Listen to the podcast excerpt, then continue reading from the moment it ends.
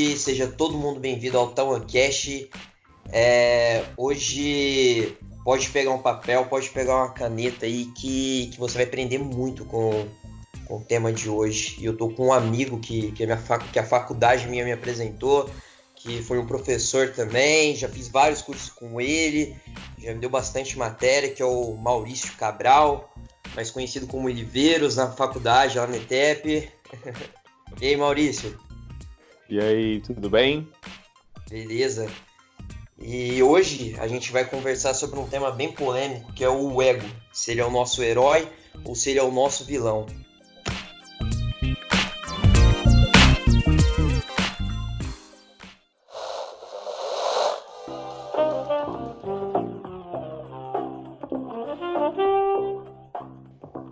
Então, Maurício, eu comecei a me interessar pelo assunto do ego quando eu comecei a ler os livros do Eckhart Tolle, que, para quem não sabe, é o autor do best-seller do Poder do Agora. E ele fala, eu acho que 80% dos livros dele, tem o Poder do Silêncio, tem o Praticando o Poder do Agora, tem o Buscando a sua iluminação, alguma coisa assim. Ele só fala do ego, praticamente. 80% do livro ele fala que o ego é praticamente o que deixa a gente na inércia, que controla o nosso pensamento.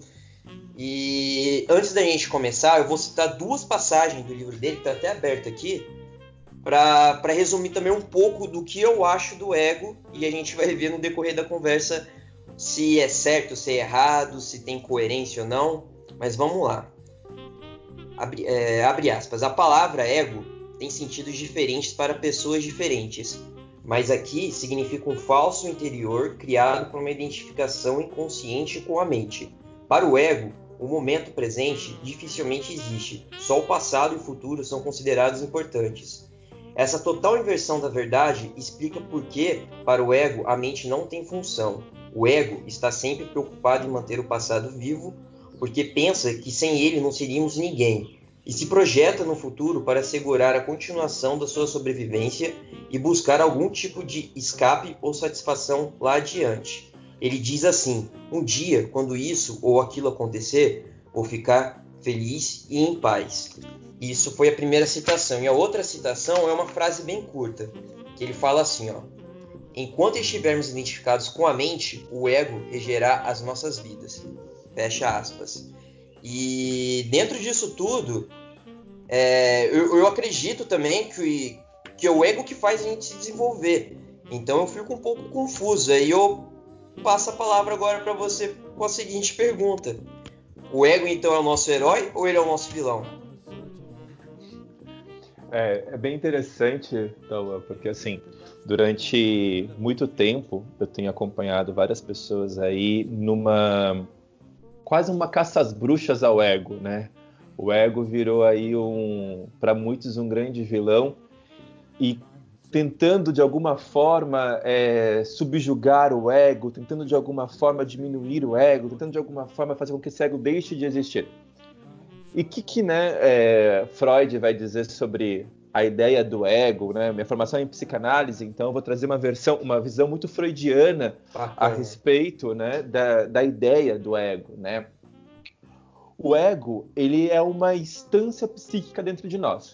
O que isso quer dizer, né? Ele faz parte da composição do nosso aparelho psíquico, tá? Que é dividido em três partes, né? Então nós temos o ego, superego e id, né? O ego é uma parte disso tudo. Então o ego, ele não é um vilão, né? E também não é um herói. Ele é neutro. Ele está ali no meio fazendo um papel para administrar, na verdade, as duas forças que estão ao lado dele, que é o superego e o id. Então, assim, eu vejo que o que tornou, né, o ego nesse grande vilão aí na sociedade hoje, contemporânea, é o quê? Nós vemos pessoas muito egóicas. O que são pessoas muito egóicas? Pessoas que pensam demais em si mesmas. Pessoas que se colocam acima do outro. Pessoas que valorizam a si mesmo muito mais do que ao outro. Então, nessa hora, nós começamos a usar termos como egóico, egoísta, egocêntrico, que são pessoas que têm o centro de sua vida no seu ego. Daí eu vejo, né, que o Eckhart acabou trazendo isso, né, no livro dele, nessa ideia o quê? As pessoas estão, na nossa sociedade atual, pensando demais em si mesmas e de menos no outro. Uhum. E aí o Poder do Agora, né, nesse livro, vai trabalhar um pouco essa questão de como mexer com esse ego, como trabalhar esse ego. Mas o que a gente, respondendo a sua pergunta, né, não é vilão, não é herói. É apenas uma parte minha que existe dentro de mim e que tem uma função de administrar, né, o superego e o id. Certo. Um dia desses eu estava conversando com uma colega minha e ela sempre trabalhou com venda e a gente estava falando sobre o ego, assim, e ela comentou que ela trabalhava em loja de roupa de luxo, assim, né? E ela falou que quando a galera ia comprar, assim, era tipo, eu quero me sentir bem, eu quero a roupa mais bonita que você tem na loja. Parece que esse eu, assim, o ego preenche bastante ele. E com a vida, assim, a gente vê que uma roupa é uma coisa, tipo, ela não vai... Isso é um pensamento, assim, meu, mas ela não vai determinar quem é você. Tipo, você é o que você pensa, o que você faz, as suas ações, principalmente, mas é uma coisa que é muito eu e não o que tá acontecendo, as suas ações, sabe? Então, é que nem eu te falei no início, eu vejo muito o ego interligado a muito isso, sabe? Ninguém querendo, tipo... Não, se contentar assim com o simples, sabe? Tem que ser uma coisa mais abundante, tem que chamar mais atenção, sabe? Eu vejo que o ego é muito isso. E hoje em dia, principalmente com as redes sociais, você nunca vai querer postar uma coisa que você tá inferior à outra. Então, todo mundo quer tá bem na fita, assim, resumindo, sabe? Então, parece que a gente é escravo mesmo do nosso ego, que nem é dito no livro. Então,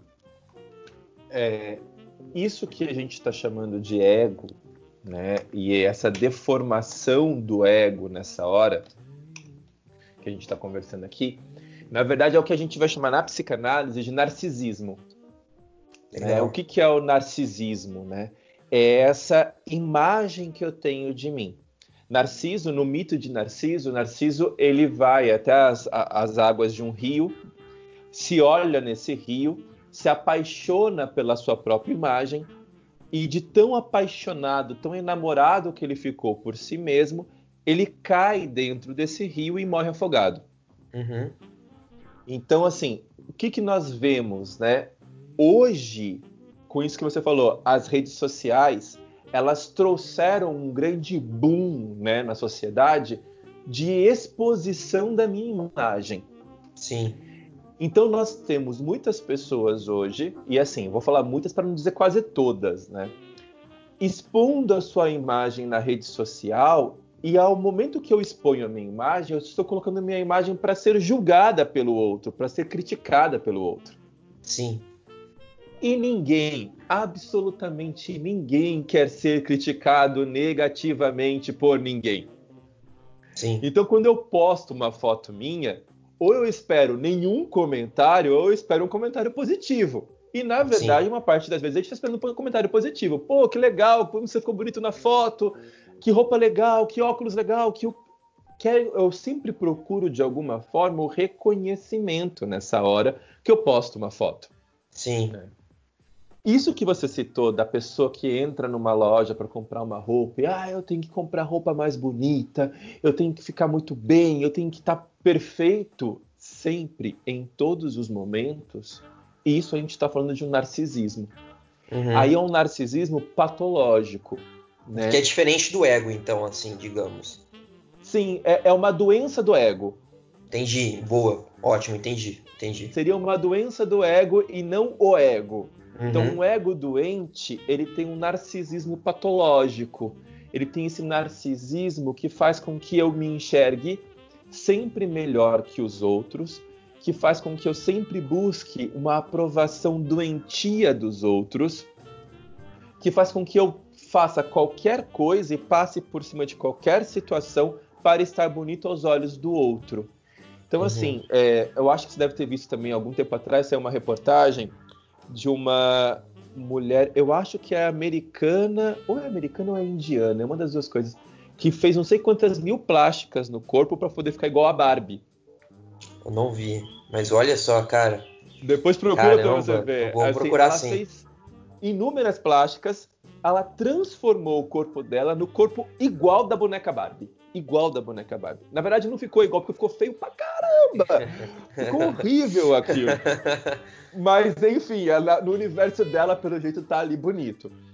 Então, o que a gente vê? A pessoa que passa por cima de qualquer situação para alcançar um objetivo de beleza que ela colocou dentro dela, buscando lá no fundo, na verdade, uma aprovação do outro. Eu quero que você olhe para mim e me ache bonito, me ache atraente, me ache... né? E isso, a gente tem visto uma sociedade realmente doente com relação a isso. Se a gente procurar nos feeds aí do Instagram... Tem pessoas que elas só postam foto sem camisa, só postam foto mostrando os músculos, só postam foto mostrando... ou as meninas de biquíni, sempre mostrando o corpo, sempre fazendo uma exposição muito grande do corpo. Eu já vou um pouco mais além também. Tem o sorriso também, que tá em todas as fotos que... Ah, sei lá, cara, parece que você tá muito feliz assim com tudo, sabe? Mas eu já vou um pouco mais além, eu acho que uma felicidade plena, assim, igual no mundo digital, não existe não, cara, nossa. Sem dúvida não existe, Tauan, e assim, até converso muito com uma amiga psicóloga minha, a gente fala, né, que ninguém posta tristeza. Sim. Ninguém posta lá uma foto eu chorando porque eu tô triste, porque aquele dia não tá legal, porque aquele dia não tá bom. E se por acaso, eu já vi um caso, eu tenho uma pessoa que eu sigo na minha rede social, e ela passou por uma fase bem depressiva, bem melancólica, né? E postava muita coisa pra baixo, muita coisa deprê.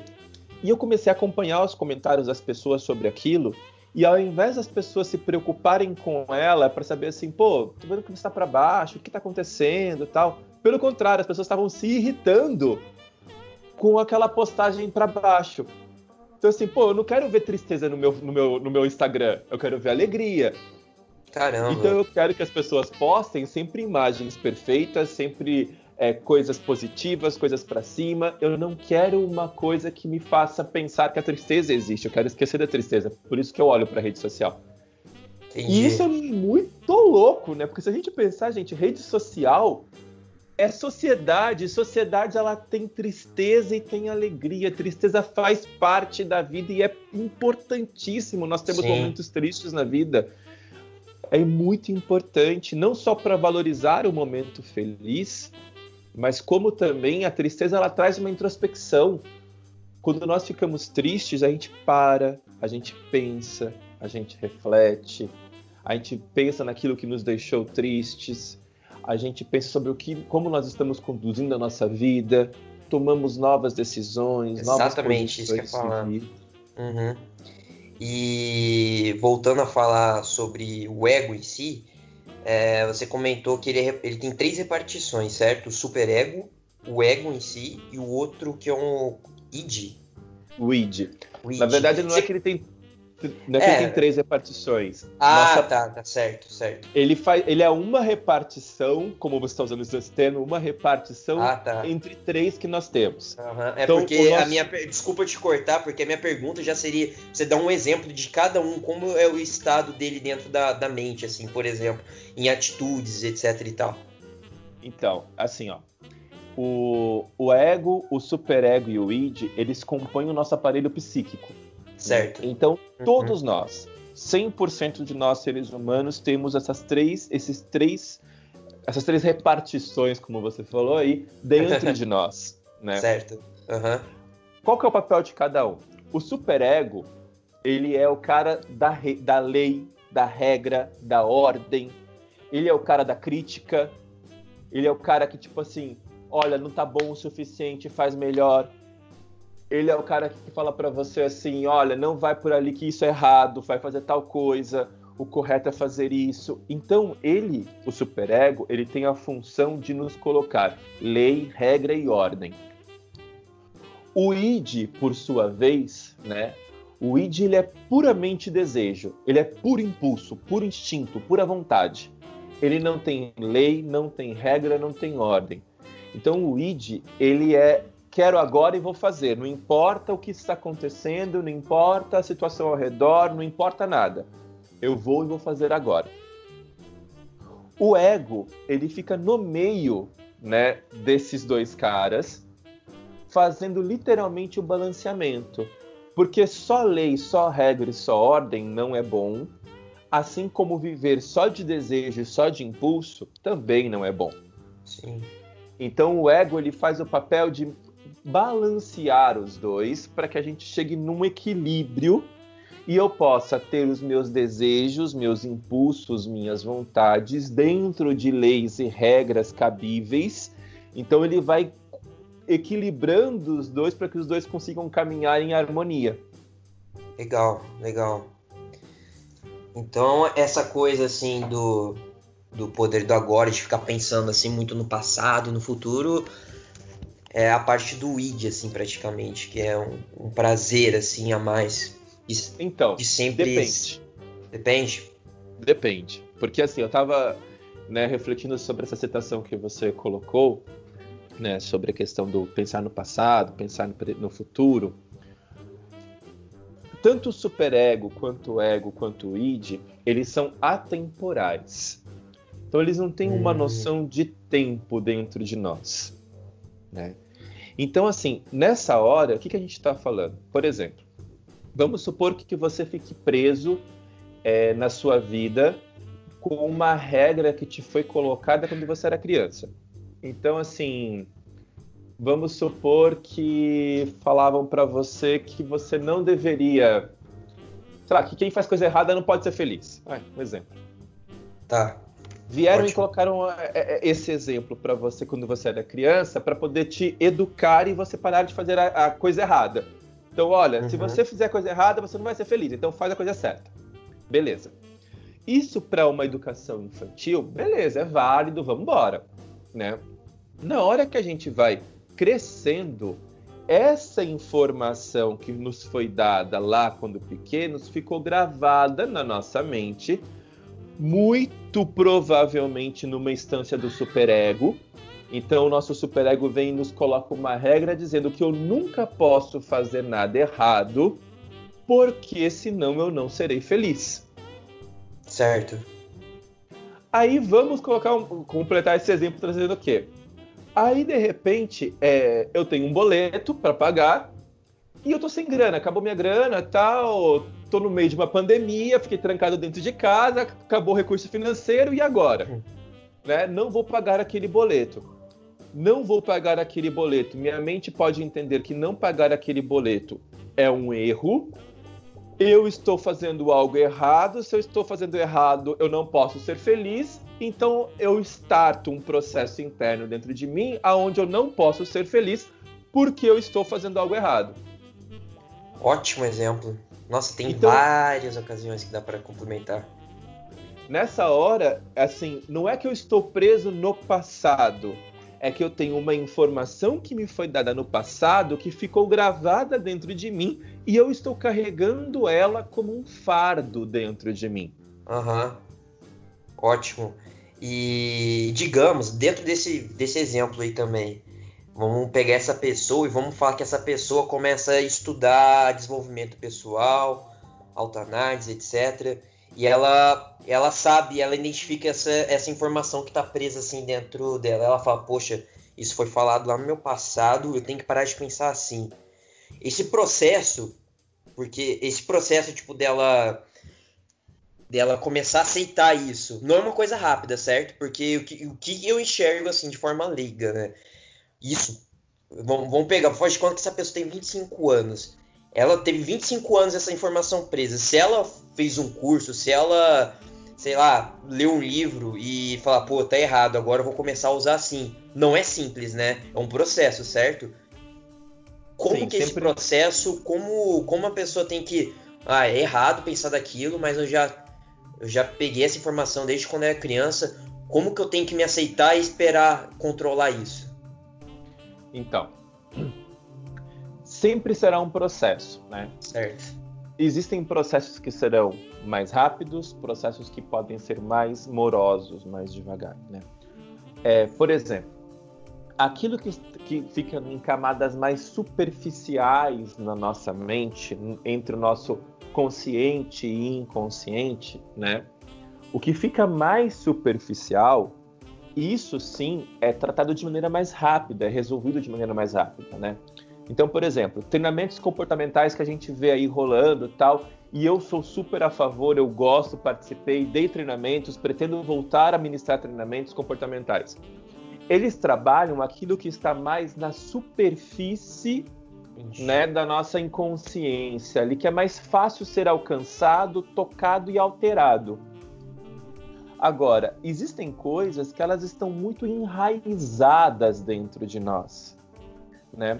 E esse enraizamento aí realmente é um processo até você alcançar aquela informação e conseguir reinterpretá-la. Além disso tudo, né, então, a gente tem aquilo que a gente chama de mecanismos de defesa, que a nossa própria mente arma mecanismos para proteger aquilo que ela considera ser importante, vital. Esse mecanismo de defesa não é o ego? Não, são mecanismos de defesa que o próprio ego utiliza. Então, o ego, ele se defende... Por exemplo, pega uma pessoa que racionaliza tudo. Então, assim, aquela pessoa que quando vai falar, por exemplo, de amor. Ah, vamos falar sobre estou amando alguém e tal. Não, porque o amor não é uma emoção. O amor é a junção de duas pessoas que querem um objetivo em comum. Então, elas trabalham em prol daquele objetivo e não, racionaliza demais, que não sente a emoção. Essa racionalização, ela é um mecanismo de defesa do nosso ego, para tentar proteger de alguma forma aquilo que ele acredita ser importante que está dentro de nós. Uhum. Então nós, terapeutas, nós temos a função constante, né, de quebrar os mecanismos de defesa do meu paciente. Porque eu preciso chegar na essência. Então eu preciso entender assim, por que você está racionalizando tanto isso se é uma emoção e todos nós sentimos a emoção? Então, por que você está tentando trazer tanta razão para isso aqui? O que você está escondendo atrás dessa razão? Uhum. Aquela velha história que fala assim que a pessoa que ri demais esconde uma tristeza? Sim, sim. Mais ou menos essa ideia. Sempre aquilo que é exagerado por fora esconde algo por dentro. E no processo terapêutico é isso que a gente vai procurar. O que está sendo escondido atrás daquela couraça, daquela defesa que ele criou. Uhum. Eu lembro que em uma aula, eu gostava muito das suas aulas, é que você começava falando sobre um assunto e você sempre trazia um exemplo assim do seu, de alguma terapia que você fazia, etc e tal, e você fala, quando isso acontece com o meu paciente, ele começa a falar e eu começo a enxergar como que está a construção dentro do subconsciente dele, e vem lembrando, você foi falando e vem lembrando isso daí, viu? Então, e a gente vê, tipo, aquela foto do iceberg, assim, que é repartido junto com o nosso subconsciente, né? A nossa mente, eu acho que é aquele famoso 10 ou 20%, né? Que é a nossa mente consciente. E o restante tudo é o subconsciente, né? Então, talvez essas coisas que ficam no nosso passado tá lá embaixo mesmo. Bem lá no fundo que é o problema, e também o problema da nossa geração é a ansiedade de querer resolver rápido, né? Não respeitar o processo, né? Isso que eu também sou uma vítima disso daí também. Então... Sim. Na verdade, Tauan, assim, não existe como nós colocarmos em percentuais exatos e certeiros o quanto de consciente nós temos e de inconsciente nós temos. Entendi. O que a gente tem, né, que a gente pode afirmar com certeza? A maior parte nossa, ela é inconsciente. Uhum. Então, a maior parte que nós temos, ela se torna completamente inconsciente. Tem uma frase de Freud, que assim, é uma frase que me acompanha e eu acho máxima, e eu acho uma grande verdade. Ela fala assim, o eu não é senhor em sua casa. O que quer dizer isso? O eu, que seria o ego, né? Ele não manda nesta casa. Quem manda nessa casa é tudo aquilo que está inconsciente dentro de mim. Conforme eu vou me conscientizando dos meus processos, eu consigo, então, tomar conta real da minha vida. Porque antes disso, eu estou vivendo num mecanismo interno meu, no automático, é piloto automático que está indo. Sim. Então a gente vai se perguntar assim, por que eu roo unhas? A pessoa que roe unhas vai falar assim, não sei, eu, sei lá, sou ansioso. A ansiedade é uma resposta básica e padrão, mas o que me faz ser ansioso? E aí é um processo de começar a pensar em coisas que são mais internas e que vão fazer eu refletir e me conscientizar de processos. Na hora que eu começo a me conscientizar, agora eu posso escolher. Então, calma aí, eu não quero roer unha mais. Ou eu quero resolver essa questão para não mais roer unha, para não mais sofrer de ansiedade. Entendi. Né? Agora, o que você falou sobre a ansiedade e nossa geração, nossa época da sociedade, você falou de você, mas na verdade a nossa sociedade é uma sociedade muito ansiosa. A gente tá vendo isso agora com a pandemia, né? Demais, a gente tá vendo isso. E assim, no passado às vezes eu lembro que assim, a gente fica cobrando demais que eu mandei um WhatsApp pra você e você não me respondeu ainda. No passado a gente mandava cartas e esperava semanas pra poder ter uma resposta. Ótimo exemplo, perfeito. E verdade. Hoje a gente fica desesperado porque a pessoa não respondeu em segundos. Mas como assim? Já tá na mão dela, ela tem que responder. Primeiro, ela não tem que responder, ela responde se ela quiser, na hora que ela quiser, como ela quiser. E talvez ela não tenha tido tempo ainda de ler ou de pensar sobre aquilo que eu mandei, então eu tenho que dar tempo para a pessoa. Então, assim, é muito louca essa ansiedade que nós vivemos. Eu vejo com um pouco culpa da ansiedade. A ansiedade meio que nasceu um pouco, na verdade, dessa evolução tecnológica rápida que nós tivemos. Sim. Foi muito rápida a nossa evolução, né? E hoje a gente acabou, na verdade, cobrando demais, por causa dessa evolução toda, que as pessoas estejam na mesma velocidade que nós. E a gente esquece que, por exemplo, se mandar uma mensagem para você agora, né? Vamos lá, nós estamos aqui gravando esse podcast. Alguém mandou uma mensagem no nosso WhatsApp nesse momento. A gente não está vendo, porque a gente está dentro de um outro compromisso que a pessoa não sabe que nós estamos, mas que o nosso celular vai receber aquela mensagem e a pessoa pode começar a querer mandar outras mensagens na sequência, querendo uma resposta nossa.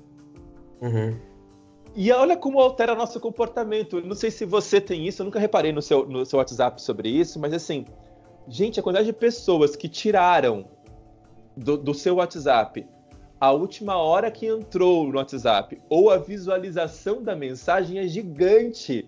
É verdade. Para que não seja cobrada pelo outro de responder. Cara, eu vou te responder na hora que eu quiser, o celular é meu. Eu respondo verdade. Na hora que eu quiser. Eu nem lembro, já tirei, já coloquei, não lembro. É muito louco isso, porque isso está alterando o nosso comportamento, a gente perde o poder sobre nós. Vi sua mensagem? Vi. Por que você não respondeu? Porque eu não quis responder sua mensagem. Porque eu achei que naquela não era a hora de eu responder. Eu tenho esse direito de tomar essa posição. Sim. É o meu direito de resposta ou não. E as pessoas, elas estão esquecendo que elas têm esse direito e entram numa noia de que assim, não, eu vi a mensagem, eu preciso responder agora. O que o outro vai pensar? O que o outro vai pensar é um problema dele. Eu vou responder na hora que eu posso responder. Sinistro. É sinistro. Mas então, Maurício, tá muito legal a conversa, sim, mas o que a gente tem que fazer, quais ações assim, a gente tem que tomar para ir tendo um certo controle, para a gente saber onde que o nosso ego vai ser um herói ou vai ser um vilão? O que você poderia nos ensinar? Então, eu acho que assim, a primeira observação que a gente tem que fazer, e é muito importante fazer ela, é observar o nosso ambiente ao redor. Porque assim, se eu sou uma pessoa que tem um ego, que está doente, que está com uma patologia, que está com um problema, as pessoas ao meu redor, elas vão manifestar isso de alguma forma. Elas vão falar isso para mim, ou elas vão se afastar de mim, ou elas vão ter problemas em ficar muito tempo próximo de mim. Então, observar meu ambiente ao redor é um dos pontos assim, importantíssimos para eu perceber como que eu estou levando e construindo o meu ego. Um outro ponto é o autoconhecimento, que dele não tem como a gente fugir. É através do autoconhecimento que eu vou conseguir, né, perceber aonde estão os meus problemas no meu ego, no meu superego, no meu id, aonde eu estou tendo problemas e como, né, contorná-los, como resolvê-los, como agir em cima disso. Para ter autoconhecimento, né, é muito engraçado porque as pessoas elas fogem muito de uma situação que é muito importante. O conflito de ideias, a hora que alguém rebate uma ideia minha, não aceita de primeira e eu tenho que pensar sobre aquilo, é um momento que traz o autoconhecimento em mim também. Ótimo exemplo. Porque assim, poxa, se você não aceitou aquilo que eu disse, por que você não aceitou? E por que eu tô me sentindo tão incomodado de você não ter aceito aquilo que eu disse? Ótimo. Então assim, ali traz uma reflexão já. Então, conflitos de ideias, ele é muito produtivo no sentido do autoconhecimento. A convivência, né, o relacionamento interpessoal, ele é fundamental para o autoconhecimento. Eu me isolar no alto da montanha e ficar em silêncio vai produzir um autoconhecimento? Vai, que era um outro exemplo que eu ia citar para você, falando da meditação. A meditação traz um autoconhecimento, que a gente começa a ouvir o barulho interno nosso, ouvir nossos pensamentos, ouvir o que está rolando aqui dentro. Então, traz um autoconhecimento, porém, na relação interpessoal, quando eu estou com o outro, a produção de autoconhecimento é muito maior. Então, assim, se você parar e pensar nos relacionamentos amorosos que você teve na sua vida, você vai falar assim, puta, ali eu errei, ali eu acertei, aquilo eu fiz, aquilo eu não fiz, com ela eu fiz tal coisa, com o outro eu não fiz aquela coisa. Você vai perceber ações e comportamentos seus e vai poder analisá-los e falar, putz, isso é um caminho legal. Não, isso não é um caminho legal. Uhum. Então você consegue, na verdade, traçar, né, mais planos, mais ações em cima do seu autoconhecimento. O processo terapêutico, ele é um processo também de levar ao autoconhecimento. Então, o terapeuta ele tem sempre o papel de te questionar, te interrogar, ou até mesmo, uma coisa que as pessoas não gostam na terapia, de eu me silenciar no momento de uma sessão. Já passei por isso. Nossa, que incômodo, cara. Já passei por isso já. Esse incômodo, as pessoas se incomodam demais. E eu vou dizer para você que assim, não é um incômodo só para o paciente, porque o terapeuta ficar em silêncio também ele lida com as suas questões pessoais nessa hora, né? Que tá segurando a vontade de perguntar, de questionar. Sim. Mas é um momento importante para que o paciente tenha as suas reflexões, os seus insights, que o paciente fale. Então, assim, eu já tive pacientes que falaram para mim assim, ah, mas você não vai falar nada? Exatamente, isso que eu ia falar. Aí eu lembro quando eu mandei essa para minha psicóloga, isso foi a primeira vez que comecei a fazer terapia, vamos colocar uns 5 anos atrás, mais ou menos. Ela falou assim para mim, respeite o silêncio. Cara, aquilo parece que foi ela tava me xingando, parece, porque eu falo muito, cara, eu não gosto de ficar quieto, sabe? Tem hora que eu não gosto, mas fala, respeita o silêncio, fica calmo. Nossa, que incômodo foi aquilo, e aí a gente ficou se encarando assim, cara, e eu comecei a falar depois, mas ela tá certa. Tem que, eu hoje, assim, um pouco mais maduro do que eu era naquela época, assim, o silêncio fala muito, cara, você tem que saber ouvir. Silêncio. Fala demais, e assim, existe uma coisa que você citou aí que eu acho muito interessante, nesse momento onde você ficou encarando a sua terapeuta, né, e vocês dois em silêncio, olha como é raro e difícil as pessoas conseguirem ficar juntas em silêncio. Verdade. Uhum. Parece que aquele vazio, aquele silêncio é um barulho tão ensurdecedor dentro da cabeça da pessoa, que a pessoa tem que preencher com um monte de palavras. E quantas vezes a gente tentou preencher o vazio com palavras e fizemos merda, falamos o que não devíamos. A gente só fazia, por que eu não fiquei quieto mais um minuto, pelo menos, né? É verdade. Olha, eu falo assim, pô, não devia ter falado isso, não era hora de colocar essa palavra, essa posição.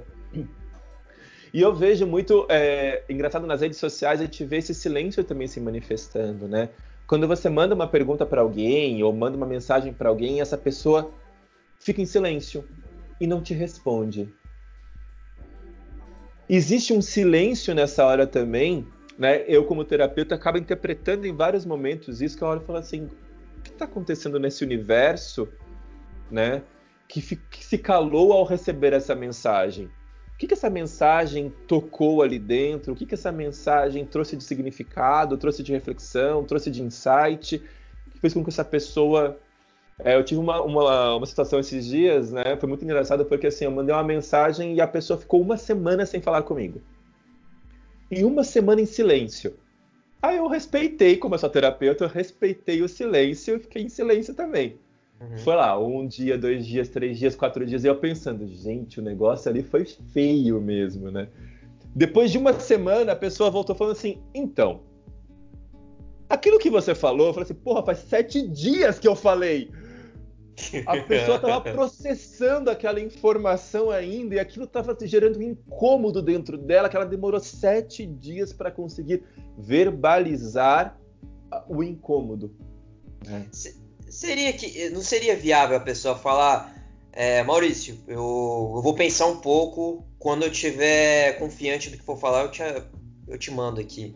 Não seria mais então, interessante com essa nova forma de se comunicar? Seria interessante, teria que ser todo mundo, né?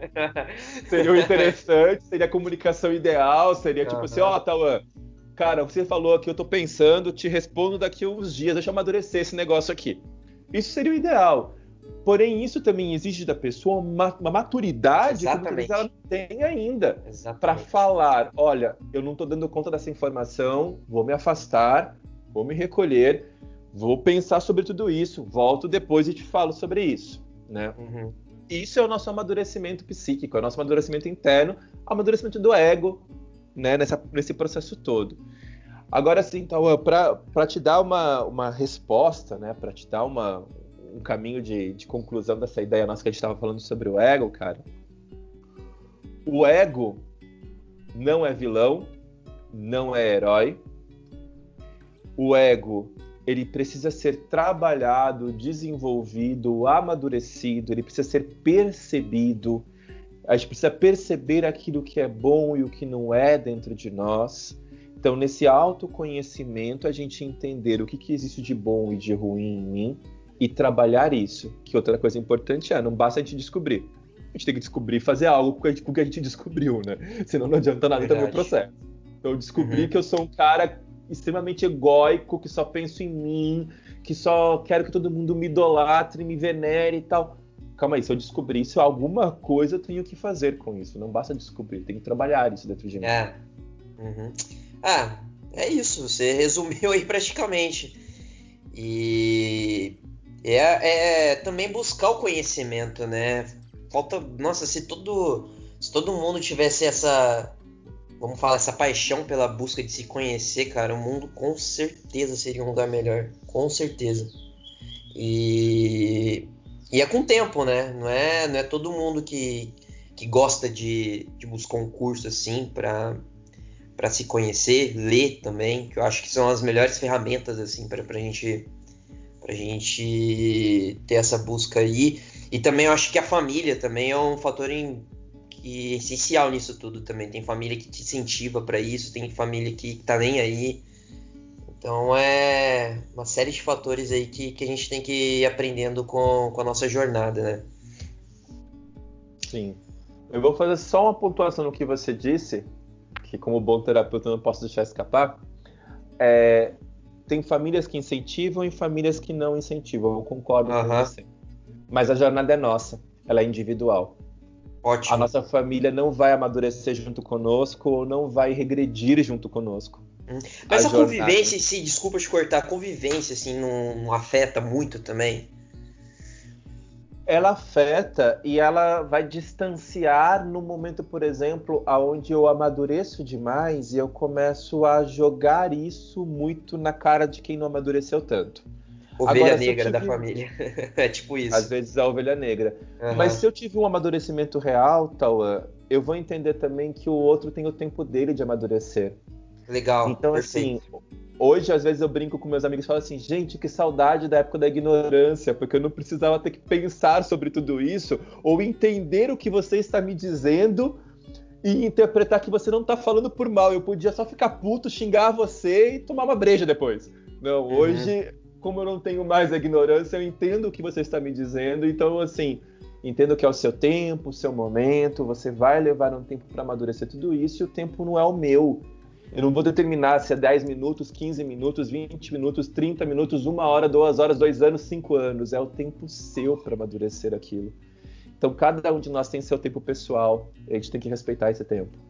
Ótimo. Então é isso, professor. Quero te agradecer aí. Nossa, eu achei que não ia conseguir acompanhar a conversa por ser um tema bem polêmico, assim, digamos assim, bem extenso, mas muito obrigado. Tô muito contente aí por essa conversa. Se precisar de alguma coisa, pode contar comigo também. Que nem eu te falei, tô entrando nesse caminho aí do audiovisual, do podcast também. E é isso, só agradecer mesmo, porque foi muito legal. E eu deixo aqui para qualquer um que vai ouvir que o curso do Maurício eu fiz de comunicação por base da psicanálise. É um curso maravilhoso. Ainda você está fazendo ele, Maurício? Pandemia não tá me deixando, né? Mas assim, eu tô pensando em migrar ele para online, para trabalhar essa parte toda. Ótima online. Ideia.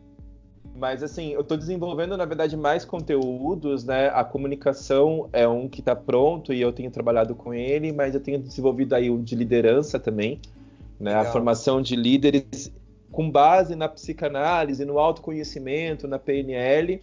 Tá vindo um de carreiras aí também, que eu tô acabando de formatar ele também, do desenvolvimento e orientação de carreiras, não no sentido antigo que a gente tinha, né? Que alguém vinha e falava o que a gente tinha que fazer, mas no sentido de autodescoberta e aquilo que eu quero fazer da minha vida mesmo, né? Então, assim, mas muito obrigado também pela oportunidade aí, então, foi muito legal o papo, muito legal a conversa. Peço que o pessoal depois me procure nas redes sociais aí como @OMCabral. Tô Vai lá, deixar. Procurem lá, eu sempre tô postando alguma coisa também a respeito disso tudo. Tá? E valeu, brigadão, e pode deixar que eu vou contar com você sim, porque esse universo ainda de criação de podcasts é novo para mim. Muito obrigado, valeu mesmo, e é isso. Se cuida. Falou. E a humanidade vai vencer, se Deus quiser. Com certeza. Beleza? Forte abraço. Falou.